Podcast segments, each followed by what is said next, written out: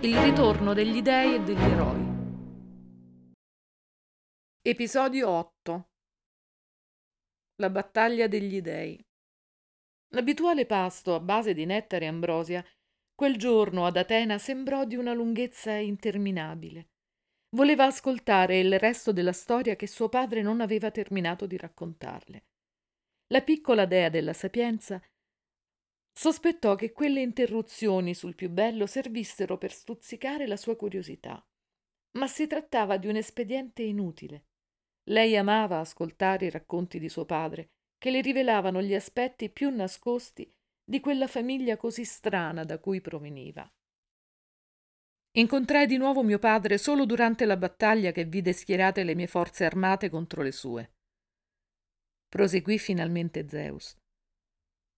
Le manie di persecuzione avevano ormai preso stabile dimora nella sua mente, rendendolo sempre più irascibile e sospettoso. Spesso non gli riusciva di distinguere i nemici dagli amici e ne facevano le spese anche gli alleati più fedeli.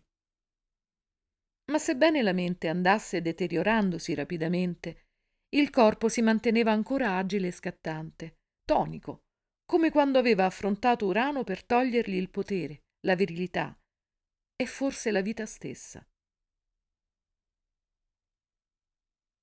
Non volevo ripetere i suoi errori, caricandomi di nuovi sensi di colpa che si sarebbero tramandati in una spirale senza fine. Mi bastava sconfiggerlo, affrontarlo, per strappargli di mano il dominio di tutti gli dei. Volevo quello che era un mio diritto, la possibilità di vivere senza più nascondermi in quell'isola che era stata allo stesso tempo una casa e una prigione. Tu ami la libertà, Atena. I cavalli a te consacrati ne sono il simbolo. Sento quindi che puoi comprendermi fino in fondo. I limiti di quella terra circondata da acque spumeggianti mi facevano sentire escluso da un mondo che sapevo appartenermi di diritto. Sognavo il calore di un abbraccio materno che mi era negato e desideravo conoscere l'ignoto che le nebbie marine nascondevano. Mi capisci, vero? Sì, desideravi essere libero come i miei adorati cavalli. Spesso mi incanto per ore ad osservare la loro corsa sfrenata nel vento lungo le spiagge deserte, con il fragore del mare che copre quasi il rumore degli zoccoli infuocati. Essi sembrano volare in un universo senza limiti, dove il cuore si espande all'infinito. Nello sguardo di Atena c'era solo approvazione e stima, e Zeus, incoraggiato, continuò. Avevo schierato contro di lui i titani, gli stessi fratelli che lo avevano seguito fiduciosi e che egli aveva rigettato nel Tartaro. Io non avrei commesso lo stesso errore, ne ero certo. Insieme ad essi anche i centimani. Figliola, dovresti vederli. La tua testolina non riuscirebbe a catalogarli in alcun modo. Orribili, credimi, ma veramente utili. Con le loro braccia possenti potevano tenere occupati almeno trenta dei più validi guerrieri, quelli che, ignorando l'orrore, si avvicinavano con le loro spade terribili forgiate dagli stessi dei. Nei loro occhi si rispecchiava il tartaro, con i tormenti più disgustosi. Bastava uno sguardo per conoscere il volto della morte, il terrore dell'oscurità più profonda. Guarda nell'acqua. Voglio mostrarteli, così sarai in grado di comprendere a fondo. Atena sulle prime vide una massa opprimente di oscurità, poi cominciò a distinguere esseri giganteschi dotati di cinquanta teste che ciondolavano stancamente, con un ritmo costante ed indolente, su enormi spalle create appositamente per contenerle. Vide decine di enormi mani incrociarsi senza un ordine apparente, in un susseguirsi di movimenti compulsivi e apparentemente inutili. Davvero strani, non trovi? Gli stessi alleati di Zeus, proseguì Hermes giunto all'improvviso e desideroso di prendere parte al racconto. Fuggivano davanti a loro, atterriti dalla potenza smisurata che essi emanavano. Erano confusi dal grido di battaglia che emettevano all'unisono, per far tremare le schiere degli avversari. Ma la madre terra vegliava, cercando di equilibrare le sorti della battaglia e le forze dei contendenti. Tu sai quanto amasse Crono, ma ne conosceva i limiti e sapeva che in caso di vittoria sarebbe tornato ai sospetti abituali, allontanando tutti, come aveva fatto con i figli che Rea gli aveva generato. Non poteva perdonargli l'atrocità di aver divorato le sue stesse creature e perciò si schierò con tutto il potere che le restava a favore di Zeus. Lo spinse a recarsi di persona nel Tartaro per liberare i figli di Gea, che erano stati di nuovo imprigionati nell'oscurità eterna.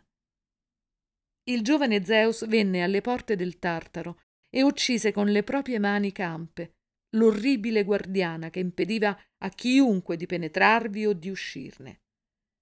Dietro le apparenti fattezze femminili si nascondeva la forza smisurata di un gigante e un animo crudele che la rendeva mostruosa a vedersi. Crono l'aveva designata come guardiana del Tartaro affinché impedisse la fuga degli esseri che vi erano relegati.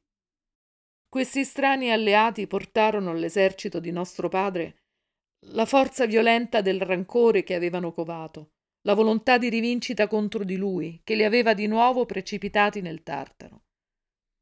Sì, Atena, proseguì Hermes infervorato dal racconto. Quel luogo di solitudine immensa che stai contemplando nelle acque della conoscenza. È questo il punto, Hermes. Perché gli ecatonchiri che si sono schierati a fianco delle forze vittoriose di Zeus sono ancora rinchiusi in questo carcere oscuro e senza speranza? Guarda bene e capirai che non sono prigionieri, ma guardiani.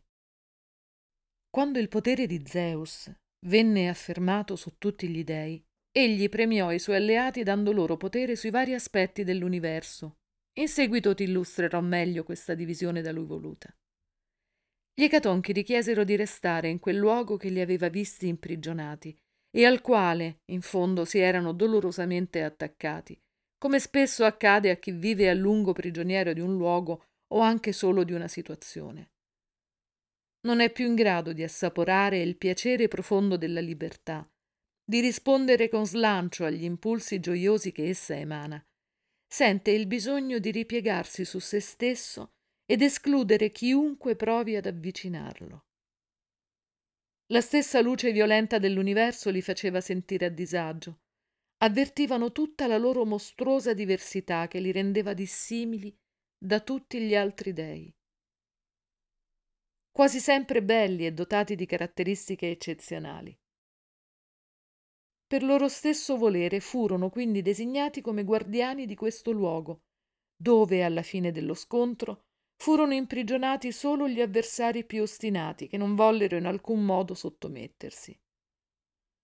Briareo, Gige e Cotto, gli ecatonchiri. Mio padre me ne aveva parlato, ma non credevo si trovassero ancora qui. Anzi, per la verità mi ero fatta l'idea che questo posto orribile fosse ormai disabitato. Il re degli dei doveva in qualche modo punire i suoi avversari coloro che si erano alleati contro di lui nella spaventosa lotta che vide schierati alcuni titani, rimasti fedeli a Crono, contro quelli che appoggiarono suo figlio, intuendo come sarebbe finita. Titanomachia o gigantomachia l'hanno definita gli uomini, ma credimi, è stata molto più di una semplice battaglia. Non si trattava solo di uno scontro per appropriarsi del dominio su tutte le divinità, era qualcosa di più complicato. Due modi diversi di concepire la realtà dell'universo si affrontavano per imporsi. Uno, quello di Crono, basato sul sangue e sul sospetto, l'altro quello di Zeus, incardinato sui legami di sangue e la condivisione del potere.